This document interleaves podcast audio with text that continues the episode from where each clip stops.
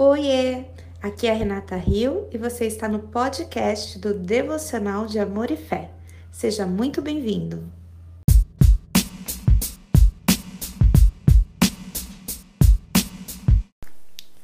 Olá meninas, boa noite! Hoje nós vamos dar sequência à nossa leitura do livro O Sofrimento Nunca é em Vão, da Elizabeth Elliott. Nós estamos no capítulo três... Ops, desculpa, no capítulo quatro, gratidão, que fala sobre gratidão. E na primeira parte desse, da nossa leitura, desse capítulo, nós falamos sobre a gratidão e a aceitação serem aquilo que distinguem o, o crente, né? Aquilo que fa, nos faz diferentes. A gratidão e a aceitação das coisas que nos acontecem. E agora, nessa segunda parte, eu já vou fazer até o final do, do capítulo, é, a Elizabeth ela vai falar sobre a segunda coisa que nós devemos considerar e mais uma, uma terceira coisa. Então, a segunda, ela fala que a gratidão é, nós precisamos considerar porque é, é ela que honra a Deus. E ela buscou isso lá no Salmo cinquenta, vinte e três, que diz: quem me oferece sua gratidão como sacrifício, honra-me, e eu mostrarei a salvação de Deus ao que anda nos meus caminhos. Ele me honra e prepara o caminho, de modo que eu posso lhe mostrar a salvação de Deus. E aí ela passa a, a narrar a situação que ela viveu quando ela descobriu que o seu segundo marido, ele estava com câncer, e foi um dia bem difícil na vida dela, né? Várias coisas haviam acontecido, ela estava sentindo que algo é, ia é, aparecer, assim, ela não se recorda muito bem, mas ela lembra de ter essa, essa sensação de que as coisas não iam novamente dar muito certo, né? No, em um certo aspecto, né? Ela ia ter que passar novamente por um sofrimento. E aí ela fala assim: e agora? Para onde você vai? O que você faz? Você chora, você ora, você pergunta por quê. Porém, depois há algo muito melhor a, faz, a fazer que nos é dito neste verso é, do Salmo cinquenta. Quem me oferece sua gratidão como sacrifício, honra-me. E eu mostrarei a salvação de Deus ao que anda nos meus caminhos. E ela fala que existe um bom número de caminhos sinuosos para aprender a conhecer a Deus, mas também existem alguns atalhos. E um desses é a gratidão. Ela seria um atalho para a gente conhecer a Deus.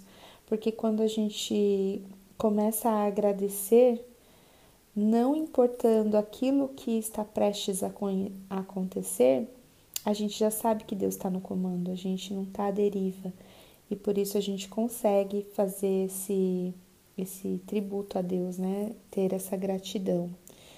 E, e ela diz que a gente tem que ser grata, principalmente porque Deus continua sendo Deus, Ele ainda é amor, Ele ainda é soberano. É, todo o mundo está nas tuas mãos, não importa o que aconteça. Então, a gente tem motivos para agradecer, né? Independente das circunstâncias. E a gente pode ter a certeza de que o amor ainda deseja a nossa alegria, né? Então, a gente pode agradecer a Deus por tudo isso. E ela continua falando a respeito do marido dela. E, na verdade, eles descobrem algo ainda pior. Além dele ter câncer, ele ainda tinha dois cânceres, né, no, no seu corpo. E naquele dia, ela sabia que ela não podia é, esmorecer, né, esmorecer. Ela precisava realmente ficar fortalecida. É, por algumas questões, ela tinha um jantar na casa dos... dos familiares dela e tal, mas principalmente porque ela havia ouvido de uma amiga, ela tinha aprendido no dia anterior, uma amiga que tinha passado por grande sofrimento, que ela não poderia fazer dos problemas dela a profissão, que ela não poderia ficar é, dando, né, aquilo que eu já, a gente já comentou aqui, né, erguendo um altar para o nosso sofrimento. E, e isso foi uma lição para ela, algo que ela realmente levou a sério, e então isso a ajudou, né? E algo que é muito precioso aqui, ela fala a respeito da, de uma lembrança que Deus deu a ela do Salmo cinquenta e seis, três, no qual ele diz: e me vindo um temor, hei de confiar em ti. E o Salmo trinta e quatro, um, que diz: bendirei o Senhor em todo o tempo, o seu louvor estará sempre nos meus lábios. E essa é uma obediência voluntária, consciente e intencional, não é? Eu bendirei ao Senhor a despeito do que estiver ocorrendo ao meu redor, pois existe aquele outro nível, aquela outra perspectiva, uma visão diferente. As coisas visíveis são transitórias, são as coisas invisíveis que de fato são permanentes. O veredito do médico era um fato, eu tinha de acreditar nele, mas a palavra de Deus também era um fato. E ela conseguiu escrever no diário dela, naqueles dias, é, algo assim: bem e em paz o dia todo. E de fato ela estava bem e em paz, né? Isso poderia não fazer sentido é, de qualquer outro ponto de vista que não fosse o da eternidade. E para mais ninguém, né? Muito provavelmente.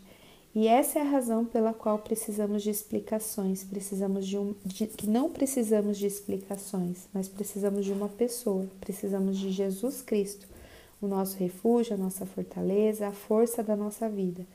É preciso haver desolação para nos ensinar a nossa necessidade dele. E ela faz um paralelo com todos os milagres que Jesus fez, né? Pelo menos alguns milagres que ele fez, de sempre haver a necessidade de uma situação difícil acontecer para ele poder operar. Como no caso do, do milagre do vinho, né? Nas bodas de Caná, onde acabou o vinho, então aconteceu algo. É, ou quando acabou uh, os alimentos, né? Então ela faz, qual, ela pergunta: qual é a sua condição de necessidade hoje? O que que você precisa? O seu vinho acabou, você está com fome, né? Qual é a sua condição de necessidade? Em que ferida Jesus está pondo o dedo hoje? É, talvez seja uma oração não atendida, talvez é, o fato de você ter um ressentimento profundo no seu coração, alguém que te machucou, alguém, né, fez algo para você que humanamente falando é imperdoável. E aí a gente, pensando nessas coisas, né, a gente consegue enxergar que quando a gente passa por sofrimento, é essa oportunidade que a gente tem de ir até o Senhor. E ela fala que ela nunca agradeceu a Deus pelo câncer, né? Ela nunca teve que agradecer a Deus especificamente pelos problemas, por ela ter, por exemplo, perdido o marido dela, o primeiro marido tão novo. É, mas ela pôde agradecer a Deus, e ela deve, né? Ela nos encoraja a agradecer a Deus, porque no meio daquela situação, o mundo ainda estava nas mãos dele. Aquele que mantém todas as galáxias orbitando no espaço é o mesmo que me sustenta em sua mão. As mãos que foram perfuradas na cruz são as mesmas mãos que sustentam os sete estrelas. As mãos que foram impostas sobre o velho João quando ele estava ali, na ilha de Patmos, e a voz que era como um som de muitas águas lhe disse: não temas, eu sou, eu tenho as chaves. E ela então fala que essa é a segunda coisa, né? A gratidão que honra a Deus, a gratidão que consegue exaltar o nome do Senhor no meio do sofrimento. E a terceira coisa é a questão que também a gente encontra no Salmo cinquenta, vinte e três, na parte dois, que diz: quem me oferecer sua gratidão como um sacrifício, honra-me. Então, é aquilo que a gente falou aqui até agora. E a segunda parte: e eu mostrarei a salvação de Deus ao que anda nos meus caminhos. Então, a gratidão prepara o caminho. É precisamente nessas situações tão dolorosas, ter o que você não deseja e desejar de todo o seu coração algo que você não tem, que a ação de graças pode preparar o caminho para Deus, nos mostrar a salvação. E ela diz que uh, ela, depois de algum tempo, né, começaram as sessões de quimioterapia do marido dela, e o que ficava na mente é: não temam, não se atemorizem, eu sou aquele que morreu, estou vivo e tenho as chaves. É, e a gente precisa ter fé, né? Ter fé que Deus está no controle, né? Do mesmo modo, você e eu não fazemos ideia do que está acontecendo no mundo invisível. Ela estava falando aqui de Elias, né? Quando ele estava sentado num monte e o monte estava cheio de cavalos e carruagens de fogo rodeando Elias. Então, nós não temos ideia do que está acontecendo no mundo invisível. Apenas temos uma ideia de que tudo ocorre para o nosso aperfeiçoamento, para a nossa plenitude, para a nossa bênção final. E ela encerra esse capítulo citando o Salmo cinquenta e cinco, vinte e dois. Confia os teus cuidados ao Senhor, e Ele te susterá. Jamais permitirá que o justo seja abalado. Ela também conta que ela descobriu que essa palavra cuidado, ela vem da palavra dádiva, né? E ela diz aqui que ela pode perceber que é precisamente por meio disso, algo tão distante do que eu teria escolhido para mim, que Deus quer me ensinar seu caminho de salvação. Eu tomarei o cálice da salvação e invocarei o nome do Senhor. Eu direi: sim, Senhor. Eu direi: obrigada, Senhor. Ai, gente, é isso, né? Nós temos passado tempos tão difíceis, tantas notícias tristes, acontecimentos que nos fazem questionar, nos fazem pensar: por que, Deus? Por que, que o Senhor está permitindo tudo isso? E lendo esse livro a gente consegue entender muito bem por quê, né? É claro que Deus não se agrada, Ele não gostaria desse sofrimento para nós, né? Mas a gente já sabe que o sofrimento, é, ele entrou no mundo com o pecado. Nós somos culpados pelos sofrimentos que, que nós passamos, né? Porque nós somos muito pecadores. Mas Deus, Ele tem a resposta para o nosso sofrimento. Ele é a resposta para o nosso sofrimento.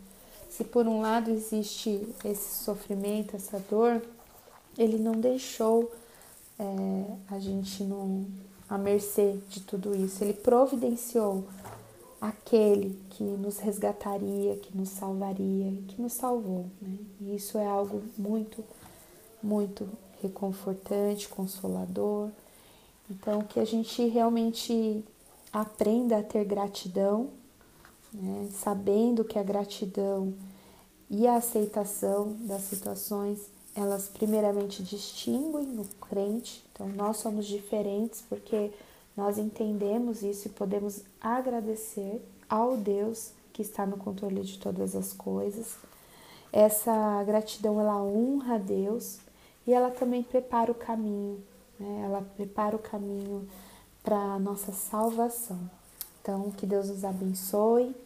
Amanhã, se Deus permitir, eu volto com o capítulo cinco, a oferta.